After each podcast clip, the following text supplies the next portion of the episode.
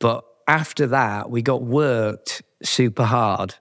And it's kind of like um, strength through adversity. Once you've been through something really grim, you've got the confidence of knowing, you know, I, I can, I can do this, and then that kind of releases you.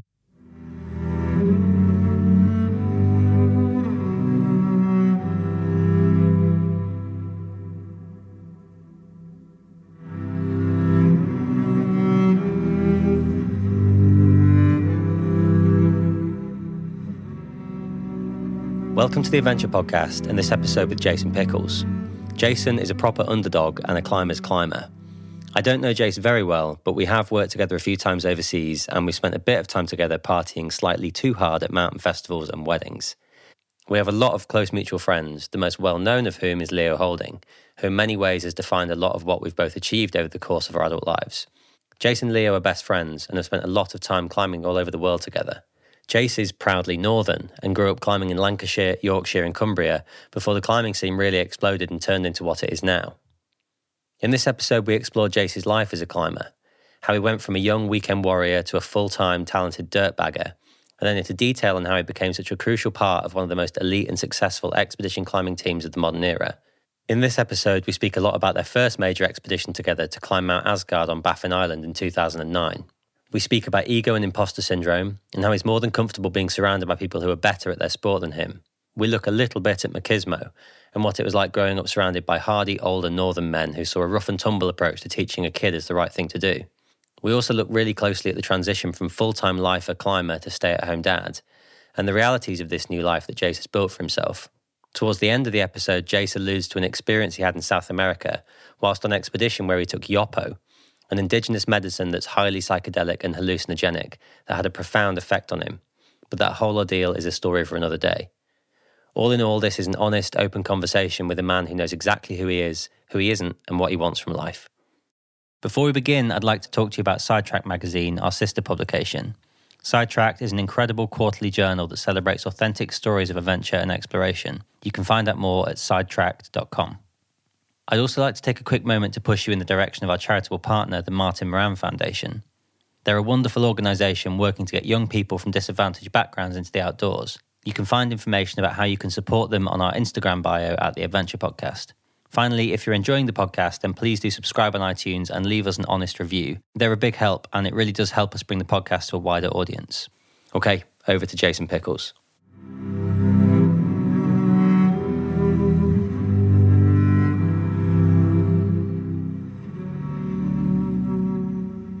Right, let's do it. Let's do it. Let's start at the start. Tell me who you are and what you do. Who am I? That's a bit deep, isn't it? I am a climber. I'm a husband. I'm a father, and I'm a friend. And yeah, that's that. I think defines me. I would identify. I think I always will identify as a climber even when I don't climb, even when I can't climb anymore. It's uh, integral to who I am, I think. Okay, Jace, so let's go back to the start of that. When did you start climbing and become a climber? I guess there may be two different questions. Yeah, I started climbing when I was about 16. Um, before that, I played a lot of football, a lot of cricket. Grew up in a small northern town got up to no good, like everybody does. Um, and then I went, I had a, an uncle who worked for the fire brigade, and his watch, I think it was like Blue Watch, Halifax, police, uh, Halifax Fire Station, they used to do these annual trips where they went and did stuff. And I, I, I went on one of those when I was 16 and uh, I went on it primarily because it meant I could get pissed. Um, and we did we did some walking. We walked up Blencathra, um, and we did some climbing. We climbed at Shepherd's Crag, and uh, and that kind of started it. And then I, my other uncle, he he did he climbed a little bit, so I started going with him, um, and after not very long, I kind of stopped playing football and cricket because I wanted to go climbing at the weekend. And if it was raining on one day, I wanted to go climbing on the other day. And if I had to play football, that meant I couldn't do that. So kind of quickly, everything else fell away. And I just wanted to go climbing. And I wasn't particularly good. I spent a long time puntering around, um, you know, climbing VS, hard VS for a couple of years. But I think really early on, it like I, I was obsessed with it. It got me. So, you know, from even when I was not very good, I would have called myself a climber, I think. And what was it, do you think, that gripped you so early on with it? I don't know. I always spent a lot of time outside. Um, so I was kind of into being outside. I was into sport. I kind of liked the physical side of it. I think the mental side of it was new to me, but I really enjoyed that. I enjoyed not knowing, being a bit scared. Like I enjoyed the jeopardy. Like you know, am I going to get up there? Am I going to be able to do it? Where are we going? Going to new places. Yeah, I think that. And and the crack, I enjoyed. Like I used to go with my uncle and a lot of guys who were a lot older, and they were like I don't know, old school characters. I, there was one of his friends um, who he used to make me like I used to have to wrestle him for my breakfast and stuff. He'd be like, "Right, Jake, hungry are you? Well, you can't have your breakfast until we've had a wrestle." And he'd batter me basically, um, and you know, in a, in a good way, but in a, you know, in an old school kind of. It was very much. I, I think the old kind of apprenticeship, rock climbing apprenticeship, was uh, was great, and I and I liked it. I liked the banter. I liked, you know, them giving me shit, me giving them shit. Yeah, I just like the whole the whole thing. When, when are we talking? So I was 16, so like 1991. Okay. And climbing's changed a lot since then. Climbing has changed a lot since then. Yeah, like you know, everything's changed a lot since then, hasn't it? Um, yeah, they were quite. I, I've. I think I'm characters. I'm like I'm drawn to characters, and yeah, I, I I've, I don't know whether I'm drawn to them or whether I don't know, but there's lot, there's always been lots of characters in in my life in lots of different ways, and people like Chris that I had to wrestle, you know, were character, and I love I love that, you know, and good points and bad points. You know, Chris was a bit of a in in my hometown. He was a bit of a hard man. He had a bit of a reputation. He was amazing with me you know, but he'd give me a hard time at times. But I, yeah, that that uh, I, I love all that shit, and there's not enough of it anymore. I don't I don't think, you know, I'm gonna sound like a dinosaur, but um, that stuff was really formative for me. It really, really made a big difference to me, and it and it was really of value, rather than you know I, I didn't feel all oppressed and picked on, or you know it was something that made me grow. Um, yeah. I think you've sort of answered it, but I was going to say, do you look back on that wholly positively? Completely. 100, like, I don't, yeah, like 100%. Yeah. And, and it never was in, like, there was never any kind of malice in any way, shape, or form. Chris is a lovely guy, you know, and I still know him and I still see him on occasion. It was just kind of how things were in Northern Towns then. And a little bit of like making people giving them a bit of shit and making them work for your respect or whatever was just a normal thing. And yeah, it was a massively positive thing for me and, and not bad in any way, shape, or form. But you know, you, you're saying you're 16, so it's like an incredibly formative time for anyone at that age. And you said in your intro, which is quite rare, you know, I've interviewed a lot of people for this podcast. You said friend. When I said, Who are you? You said, I'm a friend. That seems quite important to you. How much, when you found climbing, obviously you had a community through football and stuff like that, but how much did you find a community as opposed to just vertical climbing?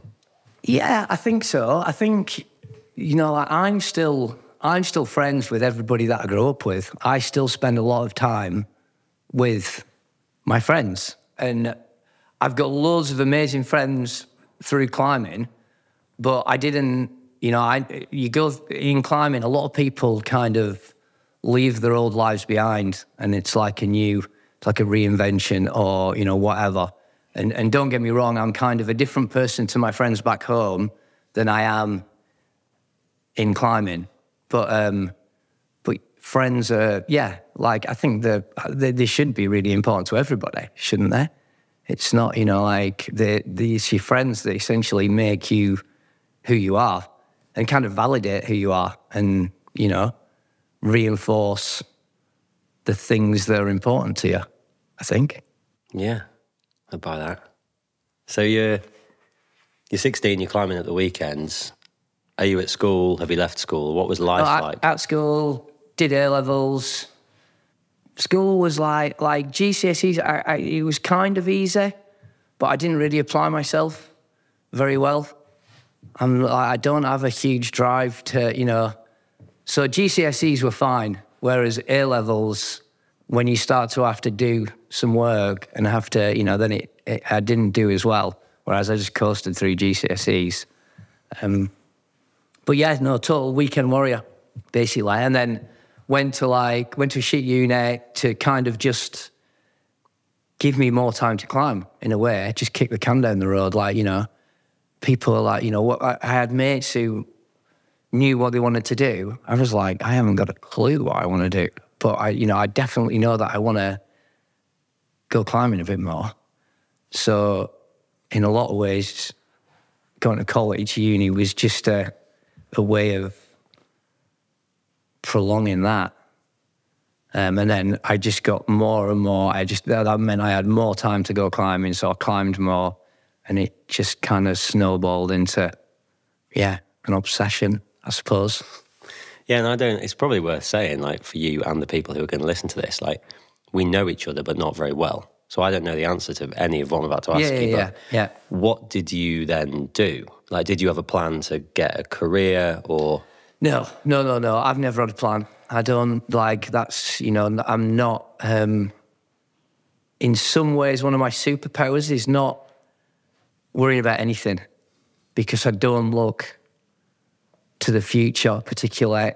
It's, you've just got to deal with what's in front of you. There's no point worrying about what's coming up.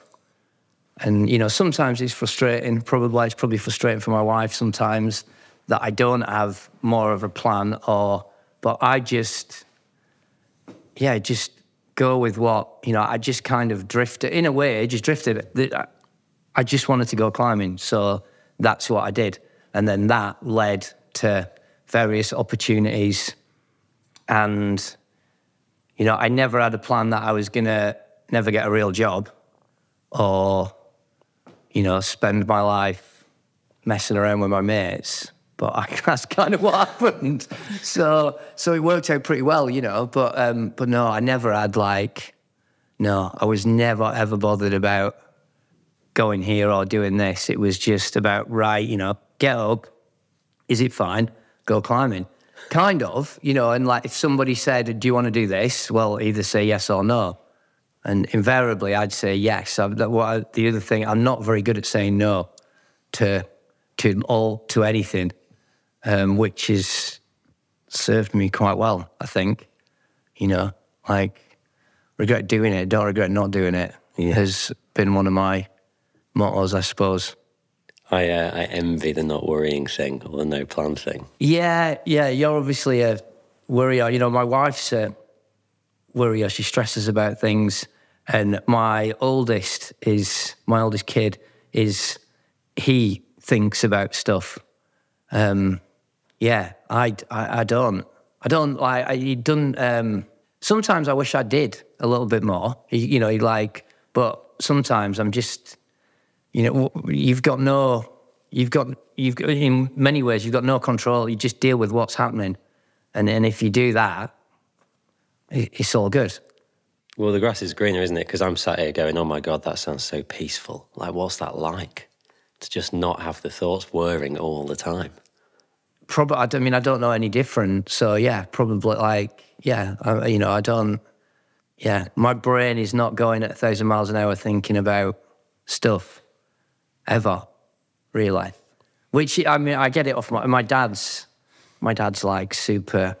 If he was any more laid back, he'd be asleep. Like he's just super chill, which I'm obviously a little bit like him on in that you know in that way.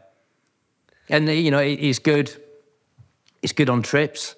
It works really well on on on expeditions in lots of ways. He's good.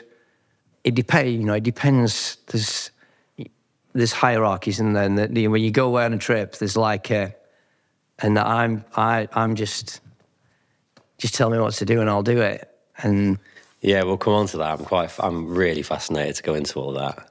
Um, yeah, I'll save it for a minute. Let's get there. But um, so you did uni, and obviously the climbing was picking up a pace. There, there's there are some obvious trigger points that we're clearly going to get to, like meeting Leo seems like a massive one. But you must have got good at some point, and you must have earned money at some point.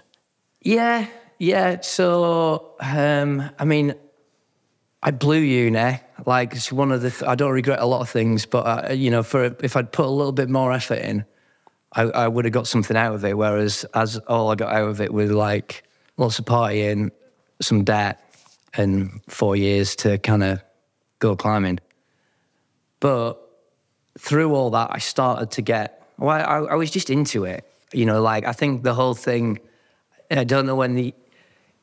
It didn't matter to me that whether I was good or not, and I think that's kind of one of the points where you start to get good. Um, and yeah, there was like a good, a good scene in like Lancashire slash Yorkshire, and loads of old school characters again. People like Jerry Peel, Mick Johnston, old school climbers, and there was just like a bit of a scene, and I, I kind of got involved with that a little bit, and they used to like have the crack with me at the wall, and I was like the young youth jumping around, um, and yeah, I suppose I started to get good, and then I started. I, I think I had friends who were just as good, but didn't have. Um, you know, I say I didn't have any drive, but didn't have any drive to push themselves. So I was like, right, well, I've done an E3, so I want to do an E4. Whereas lots of mates were like, well, I've done an E3, I'll just cruise around at E3. Whereas I kind of had this urge to like, right, well, I've done that, so I'll try something harder. Um, and yeah, so started to get started to get all right. Started to meet people. Climbed quite a lot with John Dunne, who is like a big, again, another character of British climbing. He was amazing. Like it was so much fun. He was, it, it, yeah. We just had a. I just got really into climbing and kind of head pointing. John at the time was head pointing lots of things, and everything was just like a laugh. We just went out, and I, I started to to get things done and get to know people a little bit. And then I kind of got the opportunity through Squawk to do some work, um, and I worked for for Bendcrete, I think, first, kind of building climbing walls. Um, and then since then, you know, I did quite a long time of building climbing walls. So I could kind of work for a month and then have a month off or work for two months. And, and it just meant that I was available to go climbing. But I just, I never had a, you know, I just kind of fell into that. That was just, again, from opportunities coming and saying yes to them, you know. Squawk at some point was like, we need some labourers. You interested? Um, so, yeah, so it kind of snowballed, I suppose. And then by the time I was in my, I suppose, early 20s, all my mates back home had like jobs and cars and stuff like that. And I kind of was sofa surfing, living out of a bag, you know, spending a lot of time going away, climbing. I kind of got um, I got into traveling a lot. Um, one of my, a really good mate called Andy Long. He he was a bit older than me. He is a bit older than me, and he he was just going out and doing stuff. So he'd go to Spain for like for a week on like on peanuts when Ryanair was it was you know they were like train tickets, um, and I just got in this cycle of yeah just going climbing, doing a bit of work, and hanging out. I was going to ask you about that kind of desire to travel or starting traveling because I think correct me if I'm wrong, but sort of your generation of climbers, like the, the really young guns coming through now, it's super normal to sort of chase the weather and the seasons. Was that the case when you were in your early 20s, or was that a rarer thing that you were doing? I think it was probably a bit rarer. Yeah, I don't think, you know, people would go to Spain for like, you know, there was like the Costa Blanca and those early Montanejos and those early places, but people would go for, you know, you might go for a week, two weeks, and that was a year. Whereas Andy used to like, we'd work for like a month, and then we'd go to like Spain for a week, and then we might go to America for two weeks. You know, fly drives in America. We used to fly to Vegas, get a hire car, and it was about I don't know, like two hundred and fifty quid each. Fly in hire car, and then we'd sleep in ditches, and just go go cragging. And we, you know, two or three weeks, and I used to do that quite a lot. You know, like I, you know, I, I mean, I, I wouldn't say I, I wouldn't. I didn't spend half my time not in the country, but I, I kind of snowballed. You know, to more than a third of the year. You know, between a third and half of the year, I would be away somewhere, and then I probably could get away with building climbing walls. Got quite. There's always been a bit of a boom in it. He was quite lucrative in a lot of ways and I could earn enough money. I didn't pay rent anywhere. I didn't have a car. I was put up in hotels when I was working. So I'd work for a bit and then I might spend a couple of weeks, you know, in grit season, I'd like sofa surf, hang out with um, like Sam Whitaker and Ben Bransby. They all lived in Leeds. I used to sleep on their sofa for like weeks on end and just go climbing on the grit and and then go to Spain and then go to America and yeah, just bum around basically. It sounds pretty good. It was pretty good. it was. It was pretty insane. Um, with hindsight now, it was you know amazing. But at the time, it just seemed. Well, it was all you knew, I suppose. Yeah. But like we were saying before about getting good, you know, you were saying you weren't sort of chasing it as an end goal, but you're traveling all the time, and I'm guessing that job's quite physical, so you're probably staying quite fit at work. Yeah. So all of a sudden, it just feels like everything, you know, move after move, day after day, you're just getting fitter, stronger, more exposure to it. Yeah. And I, again, we don't know each other very well, and I sense you're going to be really self deprecating, but you were getting to a level at that point that was, you know, elite. Yeah, you know, I wouldn't ever, I've always climbed with people that have been better than me. Um, and I'm, I've always been fine with that. You know, I, am not like, I got reasonably good, you know, like in the early 90s doing E7 on grit, you know, like before hard grit came out. And I, you know, I climbed a lot of, a lot of E7s with, with Sam Whitaker and kind of cruising around doing that. And you kind of think you're getting pretty good. But then start going to America and you, you know, like, right, well, I've climbed E7 on grit. Like, so, you know, you're looking at 513s and then you go and get your ass kicked and you realize that, you know, it's, it's all very niche, but, but yeah, I kind of, you know, I got, I got pretty good at a certain style of climbing, I suppose. Um, and then when we were in Spain, that was more like mileage. I was never a great red pointer, um, but it was fun, you know, like and lots lots of bouldering. But bouldering was different then as well. You know, they're all so focused now. Like we used to just, you kind of just went pottering, and uh, you didn't project things or. It was yeah, it was all very different. More like a rest day activity. Oh well, not a rest day activity, but um, there was very little kind of strategy or like you know like right, I'm gonna I'm gonna try this problem and I want to do this problem, so I'm gonna I'm solely gonna try this problem today you know, you'd you'd go, you'd have a few goes, and then you'd go on to the next one. And we kind of did circuits like like they do, you know, like old school fun. And you just cruise around and do the circuit. And I mean, in lots of ways, a lot of people were very capable of doing lots of things that didn't get done till later, but we just didn't have those kind of eyes. You didn't, we didn't notice that, you know, you weren't looking for new, new boulder problems. You just did the old boulder problems. And it was more about, at the time, it was more about doing routes. And when did you start big walling and getting into the bigger stuff? Well, so me and Long Air were going to America quite a lot. So got into multi pitching and doing, you know, some of the bigger routes over there. So like the Needles, um, Red Rocks, places like that. And then I met Leo, um, and I'd been to, I think I'd been to Yosemite the year before, and he'd been and done El Nino with Patch. And I met Leo, and we kind of got on. And he was like, I mean, I was just, one of my things, I was always just available. So, so um, he he was obviously looking for somebody, you know, that that he knew to to do stuff. So he, you know, at one point he was like, you know, maybe we should. We spent a lot of time partying together, and at one point I, we came to the conclusion, you know, well, maybe we should maybe we should go climbing, as that's the kind of thing that in theory we uh, we are. So we we we kind of arranged to to meet up in Yosemite. Um, and you know, by that time I had did I have an American girlfriend? I can't remember. At some point, I ended up with an American girlfriend. Um, so I was over there quite a lot.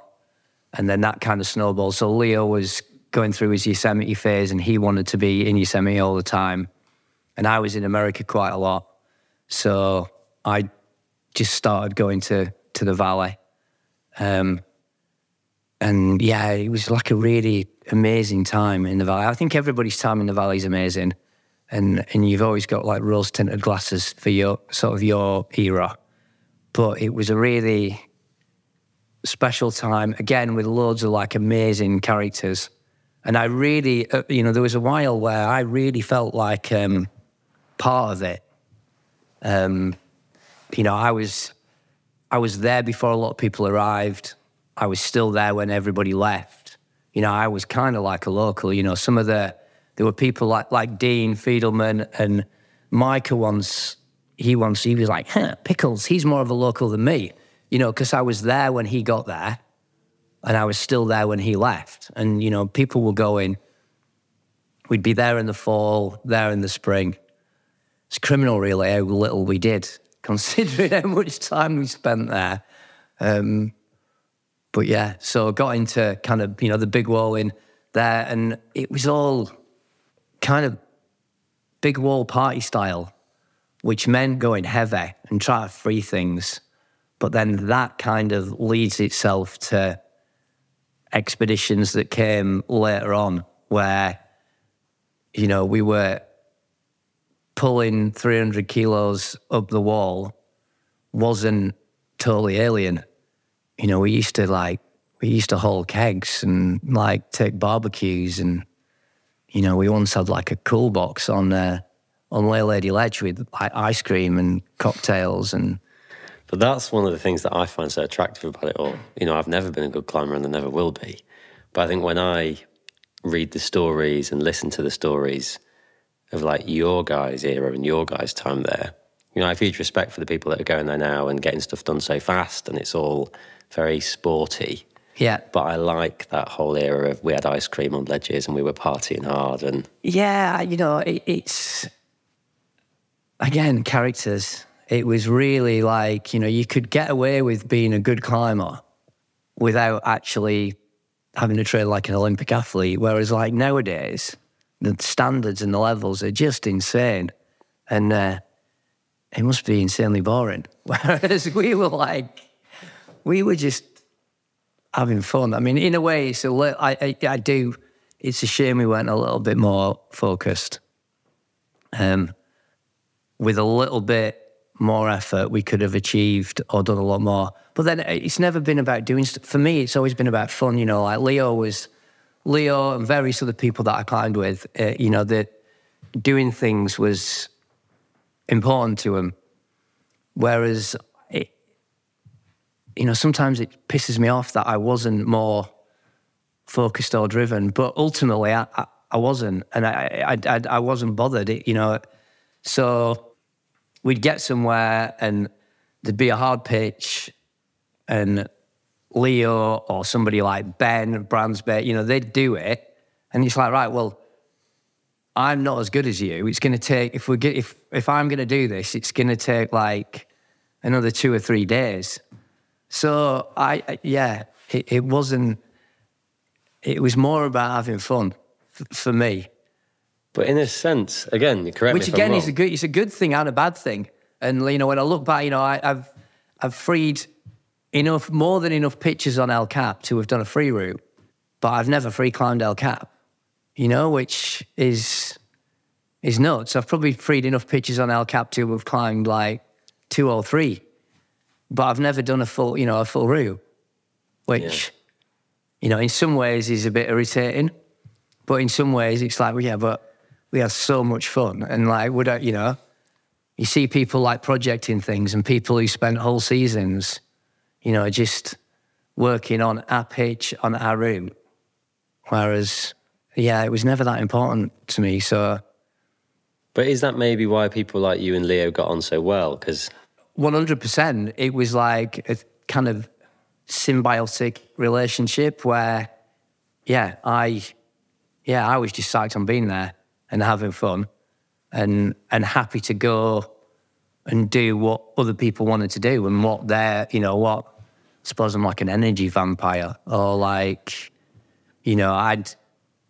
Yeah, you know, like yeah, whatever you want, like you want to go and try that. Yeah, I'm like mad for it. Let's go up there. It'd be amazing but then go up there and then be like, no, I'm not bothered about that pitch. Like, you know, maybe I could do it, but like, let's just keep going. Um, so yeah, so we, you know, we worked extremely well together, and we, you know, we, more than all of that. I mean, and a lot of that came. We just got on, and always have got on really, really well. You know, we're really, really good friends, and we know each other, and and always kind of have connected. I think quite, quite well. So, yeah, so we, yeah, it was just, it was just a lot of fun, really, and not about numbers and things. One, the one thing that we did, I, so I was, I've not read his book, I'll be honest. I've flicked through and read the bits that are relevant in some way, either where I mentioned or times that I knew about. And I've, I've, pro- I've probably read most of it, but not from start to finish. Um, but I was talking to my oldest about it the other day, and uh, he writes in the book, which I'd not kind of clocked, even though I had read that bit before. We we got caught in a storm one time on the top, um, and it, was, I think, for both of us. He the thing that I'd not clocked were he he kind of says that it, it's one of the times where all of a sudden he was like, we got proper schooled and we got really worked, and he was like, that was kind of fun, and like I can. I liked that and I can do it. And I, I, I liked being scared and, you know, and, and I, it, it was, a it was very similar for me. It was nowhere near to the degree that it is for Leo. You know, he, he doesn't get scared and, and, and we're very different in lots of ways. But after that, we got worked super hard. And it's kind of like um, strength through adversity. Once you've been through something really grim, you've got the confidence of knowing, you know, I, I can, I can do this, and then that kind of releases you. You're like, oh, well, I'm not scared about having to spend the whole night outside anymore. You know, like, don't get me wrong, I don't want to do it, and it was grim, but you've got. I, we, I think we both kind of developed this confidence. I mean, me obviously to a much lesser degree than Leo, but but it, it was like a real a real thing, and it's one of the things where I, you know, I think it for both of us, we bonded a lot that night as well. It was like it was pretty full on, and we went through something pretty extreme together, and we both kind of got a lot from it, um, and then that kind of went off on lots of yeah Well, exactly. Yeah, because I think I don't know if that was one of the trigger points, but then obviously you went on to do all sorts of amazing things around the world on, you know, proper, hardcore, adventurous, big wall expeditions, first ascents. Not necessarily like before it was being done by loads of other people, but at a time where it was much rarer. Yeah. And I think like, you know, again, you're being, I think essentially being honest but self-deprecating when you say all that. But like, it seems to me, you know, he didn't invite you just because he liked you. He invited you because you were a sure thing. Yeah. Yeah. Yeah. And it feels like if he's the captain, you're the sergeant. He just knows you'll just crack on. Yeah, I mean Leo. Leo's he's a born leader ultimately, and like and I'm a I'm a born second. You know, like tell me, you know, like tell me to go over the top, and I'll go over the top. Like, and I, I genuinely would. I would go anywhere with him. I would follow him anywhere. Um, Yeah, Because I know, I know what that I- feels like. I, I I trust his judgment more than I trust my own judgment. He know, you know, he, his judgment of of levels and of other people's levels is, you know, of my level is better than my own judgment. I, you know, I, I get clouded by either self doubt or fear. Leo manages to not let his judgment be clouded by things like that. He takes everything from an open, basic point, and it's not clouded by being scared or and, and invariably he's right, which can be quite irritating. Yeah, yeah, totally. But but but he, but he is, you know, and uh, I'm into being told, well, you know, I, I tell me what to do. Don't don't ask me to make the decisions. I'm not, you know, like I, I mean, I I'm all right with that, and I can do that, but my natural inclination is to do what I'm told by somebody that I trust. yeah. And uh, yeah, and so me and Leo had a very good relationship in in in that sense. But that's like, this isn't a self help podcast, but that's like expert team selection in a way. Like, you don't want to pick four other leaders. And I think, like, no, no, no, exactly. I've been in loads of situations with him where, because I, you know, what you were just saying, he's not reckless. That's what's oh amazing. no, no, no, no, no, is no, not, is- in, not in the slightest. He's generally always right, and it is kind of irritating. Yeah, I think you you, know, have like- to sort of be there to understand that. yeah, yeah, yeah. You know, like right, it, it's we can just solo up there. Yeah. What? Really? Eh, well, like we're you know we're 300 meters up some face somewhere, and but and it, yeah, it does look easy, but so you know, like really, and but but he's right. You know, like you're three times faster, and it is you know like what you've you know. I think you never try and second guess him.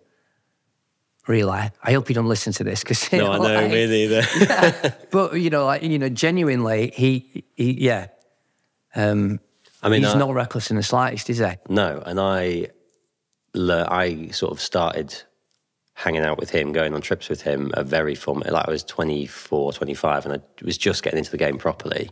And he gave me my first proper big break. And like, I now lead teams for a living, right? That's my job on the ground. And I think about this so often. Like, I have become the professional I am. If I look at all the people who've molded me in any ways, you know, he's a complete outlier. Like, I don't know anybody else like him. I don't know any other leaders like him. And like, I've definitely modelled and taken a lot of what I saw when he was leading me into how I lead other people. Yeah. It's it's it's quite something. And I don't know if you could explain it fully unless you've seen it. Yeah, yeah, yeah, yeah. The idea that he goes, it's going to take three and a half hours. That bit's going to be really hard. You're carrying too much weight. And when, he, when most people say you're carrying too much weight, I go, no, I'll be all right. When Leo says you're carrying too much weight, I say, okay, Leo, how much should I take out my bag? or he says you need to carry three more. I'm like, okay, give me three more kilos. Yeah. Yes, sir. Of course, sir. Off we go, sir.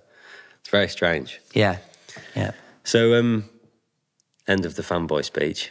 Um, tell me about Asgard and what, what, how it came about and what it was like for you. Asgard was Asgard's the hardest expedition I've ever been on, for for sure. We were we were green, basically. We were like it, it, we we were out there, and we were like we were way above our pay grade in in a lot of ways.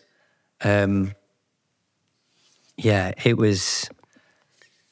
How did it come about? I don't. I, I don't even know how it came about. Like I can just remember Leo saying, check this out. Do you, do you fancy this? To which, as usual, I replied, yeah, sounds great. Um, I vividly remember being in Pang and like sorting through all our gear. And these, um, there were two Canadian guys. One, I can't remember what, what they were both called, but one of them is a guy called John Walsh, who's like a crusher, hardcore, super seasoned. And they were just coming out. And I can remember like feeling so green and just like looking at them and being like, like they look like, you know, hardcore animals and like what what are we doing here? Like, holy shit, oh no. You know, what have we what have we got into? And then and then we went in and we got committed. And I, I mean it was really, really hard, but it was really, really fun as well the whole time. Don't look back. I'm really good at I think I don't really look I don't remember the bad bits. I, I like rose tint everything afterwards and and loads of it was hard but um, but I don't remember those bits really. I just remember it as being like fun. Check out where we are. Like this is insane. Um, and but it, you know, it was it was hard. It was super cold. I got um, I had these boots that were maybe I wouldn't say they were too small. Well, no, they were. They were too small. but my feet weren't crunched up in them. But you kind of in mountain boots, you kind of want a bit of air circulating, and uh, I got re- I, I got cold feet, and from when we got on the wall, I didn't feel my feet for about three months afterwards. I kind of got like I think I got I got frostnip when when we came back. Um, yeah, I ended up going to the doctors, and they were like, "Frostnip, it will come back." I mean, when we came out, we went to um, can't remember what the capital's called now, but the capital of Baffin. Baffin's dry. So and, and in in the capital you can you can drink and there are bars, but they're really strict about letting people in and out. And as my feet started to warm up, they kind of started to warm up on the walk out. They kind of like I, I was struggling to walk. They kind of they got all swollen, and so I was walking around like a bit of a mong. And basically, they wouldn't let me in this bar. They were like, "No, you've had too much," because there's a real drink problem there anybody who's showing any signs of being drunk, you just don't get let in. And I was mortified. I was literally like, we've been in the wilderness for like two and a half months. What do you mean I can't come in? I'm not, I'm not drunk. I can't walk. Like I literally like pleading. And they were just like, no, you're not coming in. what did I, you we do? Were, uh, I, I went home. We, Stanley, Stanley, to be fair, Stanley came back with me. We, we'd had a few, you know, we'd had a few beers, but um, nowhere near as many as I wanted. it's like, uh, yeah. What did that lead on to, that trip, and how did it change you all? Um, again, a bit like the the epic on El Cap with Leo and the Storm. I think again, like strength through adversity. There's an amazing Tommy's. Have you seen Tommy's TED talk? No. He's, Tommy does a, a TED talk that's amazing. That's about like strength through adversity, and uh, that, you know, like it's probably like people who go to war or, I mean, you come back different. And, you know, for, for, for me, came back feeling like I could deal with pretty much anything, you know, like I've, I can suffer. I, I can, you know, like if you put your mind to it. And I think most people, most people in everyday life have got no idea what they can do. And it's not that any of us are superheroes. It's just that we ended up through either saying yes or through circumstance, you end up finding out something of what you can do. And that gives you like a, a confidence or a swagger or, or a, a, a need to want to do more of it. And, you know, it gets like, it gets addictive. It's like, you know, I need to feel that, that, that jeopardy and that kind of, again, like I was saying about not worrying, I like, um, it's so straightforward when you're on a trip. There's just nothing else to, oh, it's like end goal. Like, you know, I'm, I'm, all I've got to do today is carry that bag from here to there.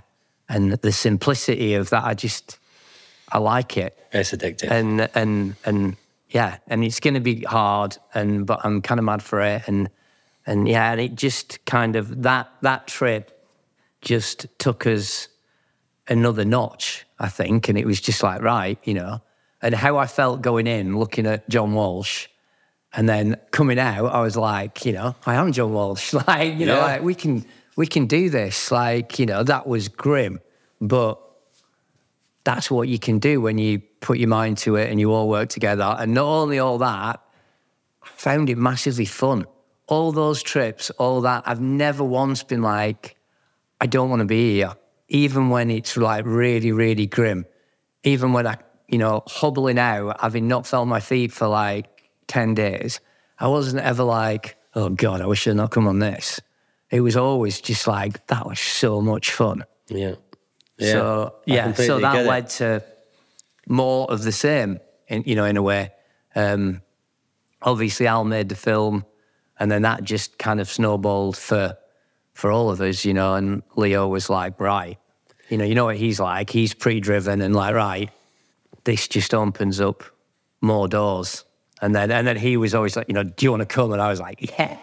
But it's such a unique position, particularly for somebody like you, because you know Leo's he's got his sponsorship and he's got his expedition fund as part of that deal, and Al's making the movies. Like those trips, when you think about Antarctica or Asgard first time, like they're expensive for normal human beings, and you were just getting a ticket to go, Yeah, basically, yeah, yeah. and that is an amazing, like, unique opportunity. Yeah, yeah, yeah, absolutely. Yeah. And that's what, you know, I mean, in lots of ways, without ever thinking about it, I made so that that was possible by, you know, the nature of the work that I did and whatever.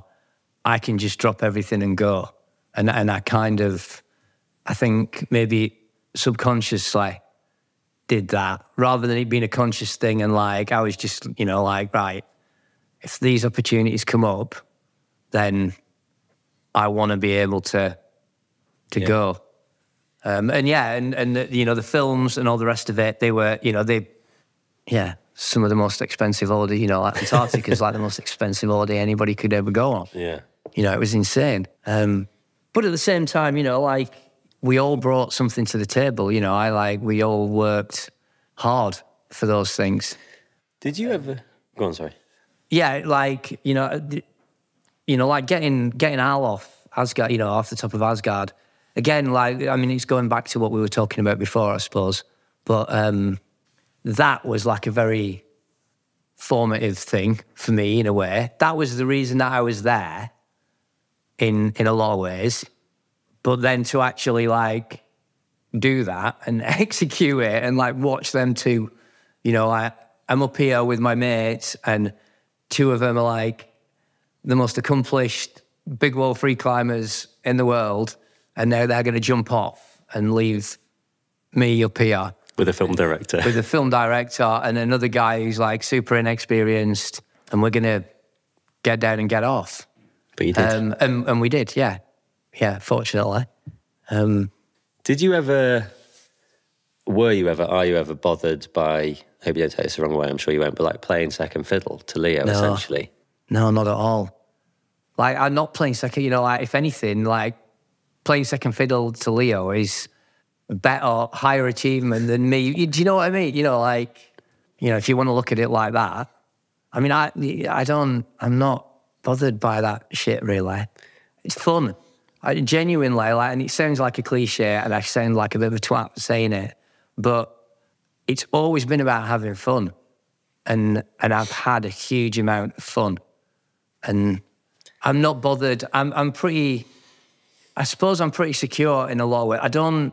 Everybody's got an ego, but I don't have a huge. I don't feel the need to. I kind of don't care what people think about. I mean, I do, but you know what I mean. Like the right people think I'm about not. you. Yeah, I'm not bothered. Uh, you know, really. It's interesting, there's parallels in a way, because like, some people say to me, oh, does it ever bother you that you make all these movies, but you're not in them and no one knows you exist? I'm like, no. Like, you need to understand that people like me don't do things like this. Yeah. Like, Yeah. cameras are my ticket to go big walling with Leo Houlding. Like, Yeah. and that was, that was, now that's become normal. I can say that without it feeling weird. Like, I do things like that all the time. ticket. It's my ticket to go and hang out with Leo, Alex Honnold, all these people. That's my ticket. I don't need the fame, fortune, and glory. The bit of fortune would be nice maybe one day. Yeah, yeah, yeah, The fame and the glory, I can do with that. Yeah. But it, I think some people get a bit obsessed with the the need to become famous or have everybody think they're brilliant for doing this stuff. But you don't. No, no, I don't. Genuinely. So it's a tangent, but I really wanted to talk about this, and you probably guessed I would, because I'm often messaging you about when my children are going to be old enough that I can have a life again. but um, your life is now radically different from the one you've described in this podcast so far. When did it change? How did it change? And what's your life like now? Um, so my wife has a she has her own business. She works like super hard. She works a lot. Um, and the only way we were going to have kids was if I was going to do the meat of bringing them up, so to speak.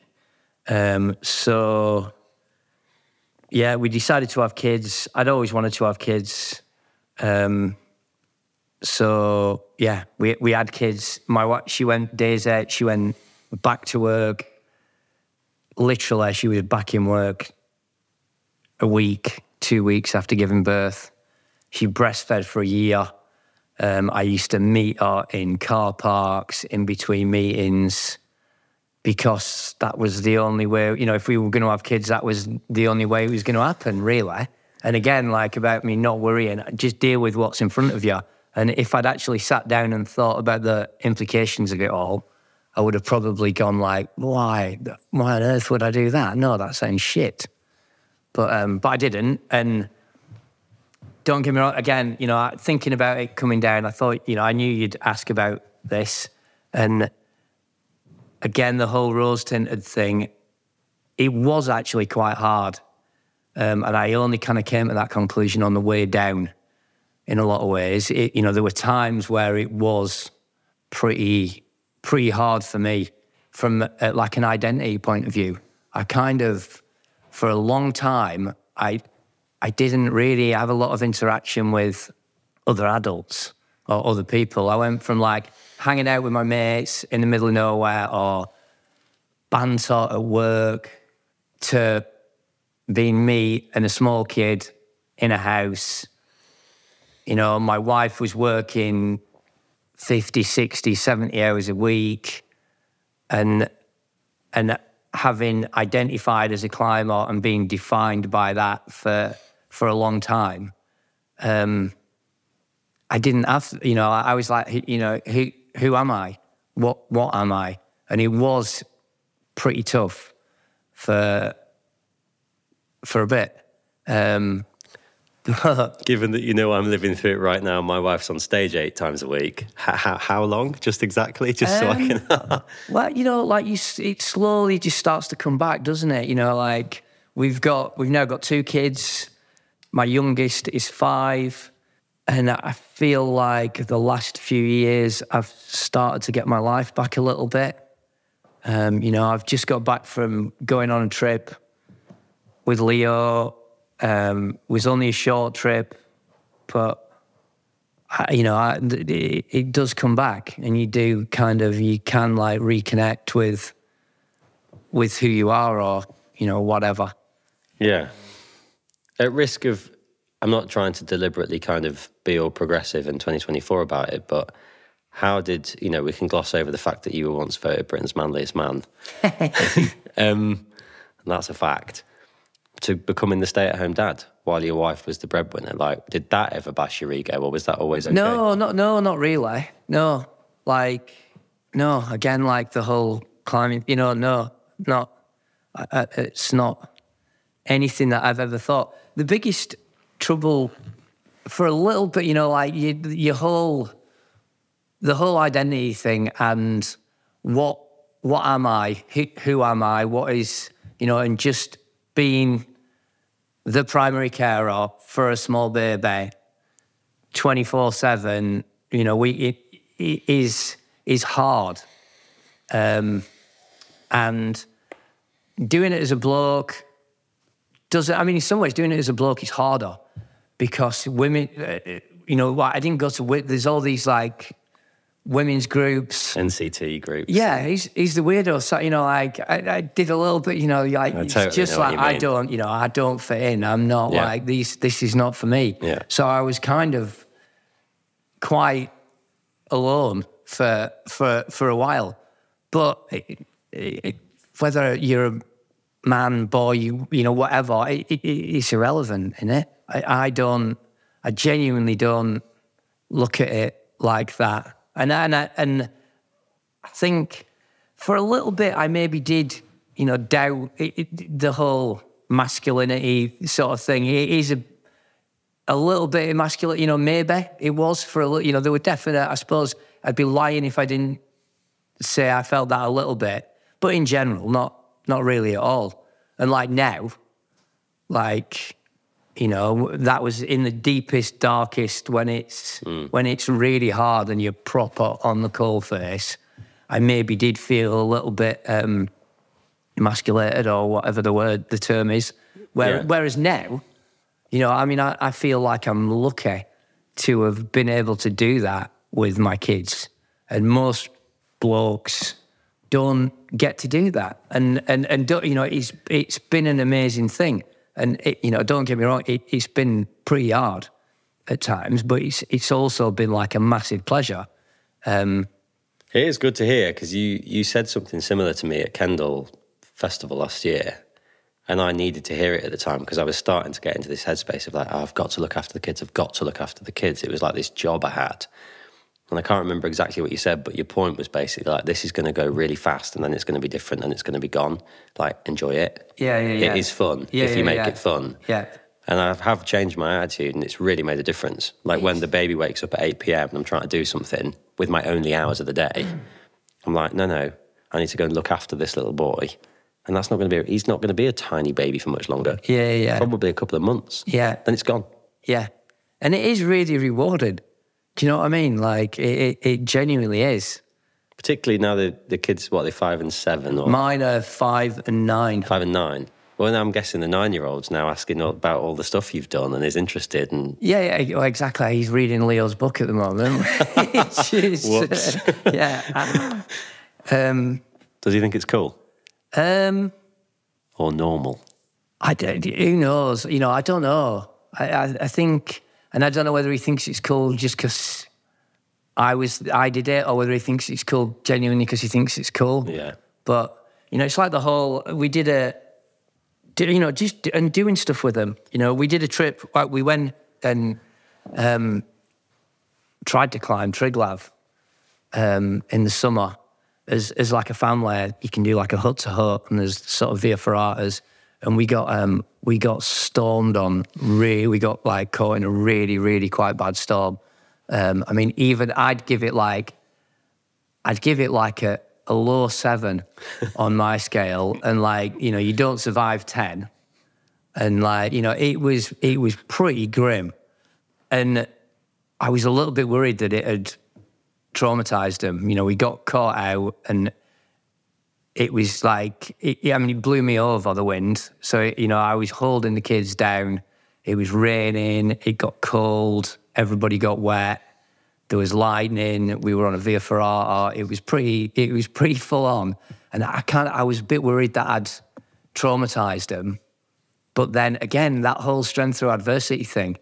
Afterwards, you know, like my youngest now, a couple of times he's been like, "This is fine. I've I've been up Triglav," um, and it's so rewarding doing that sort of stuff with them and try to pass that on to them.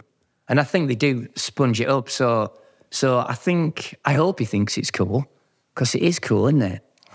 like, Yeah. you know, like how could it not be cool going up? You know, like Climbing mountains. yeah, and just like extreme camping. You know, that's big wall and hanging out with your mates doing ludicrous things in like ludicrous places. And what could not be cool about that? Yeah. Um, It's kind of a nice place to leave it. Um, I always ask the same two questions at the end of every episode. You're going to hate them. The first is what scares you. Um, in one sense, nothing. Having been through various things, and like, there's a whole other podcast here, the whole Yopo thing. I've been to hell and back, and you know, I was stuck in hell for eternity.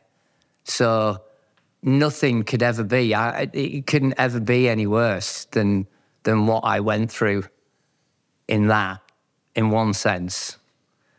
So in one sense, you know, like I don't worry about stuff. You know, I'm not like so. I'm not scared of.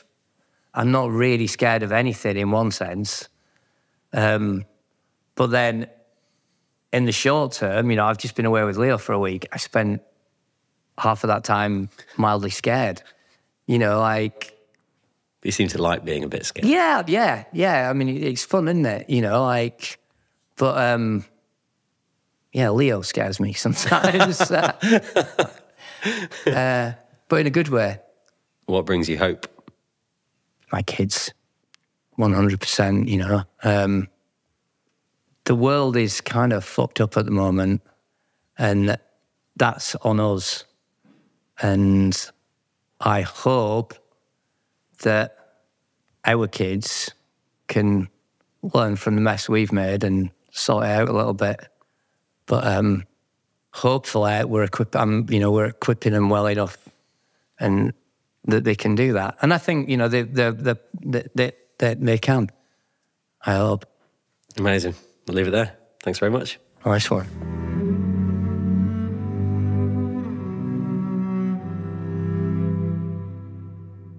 Thanks for listening. If you want to get in touch, then you can email me at matt at terraincognita.studio.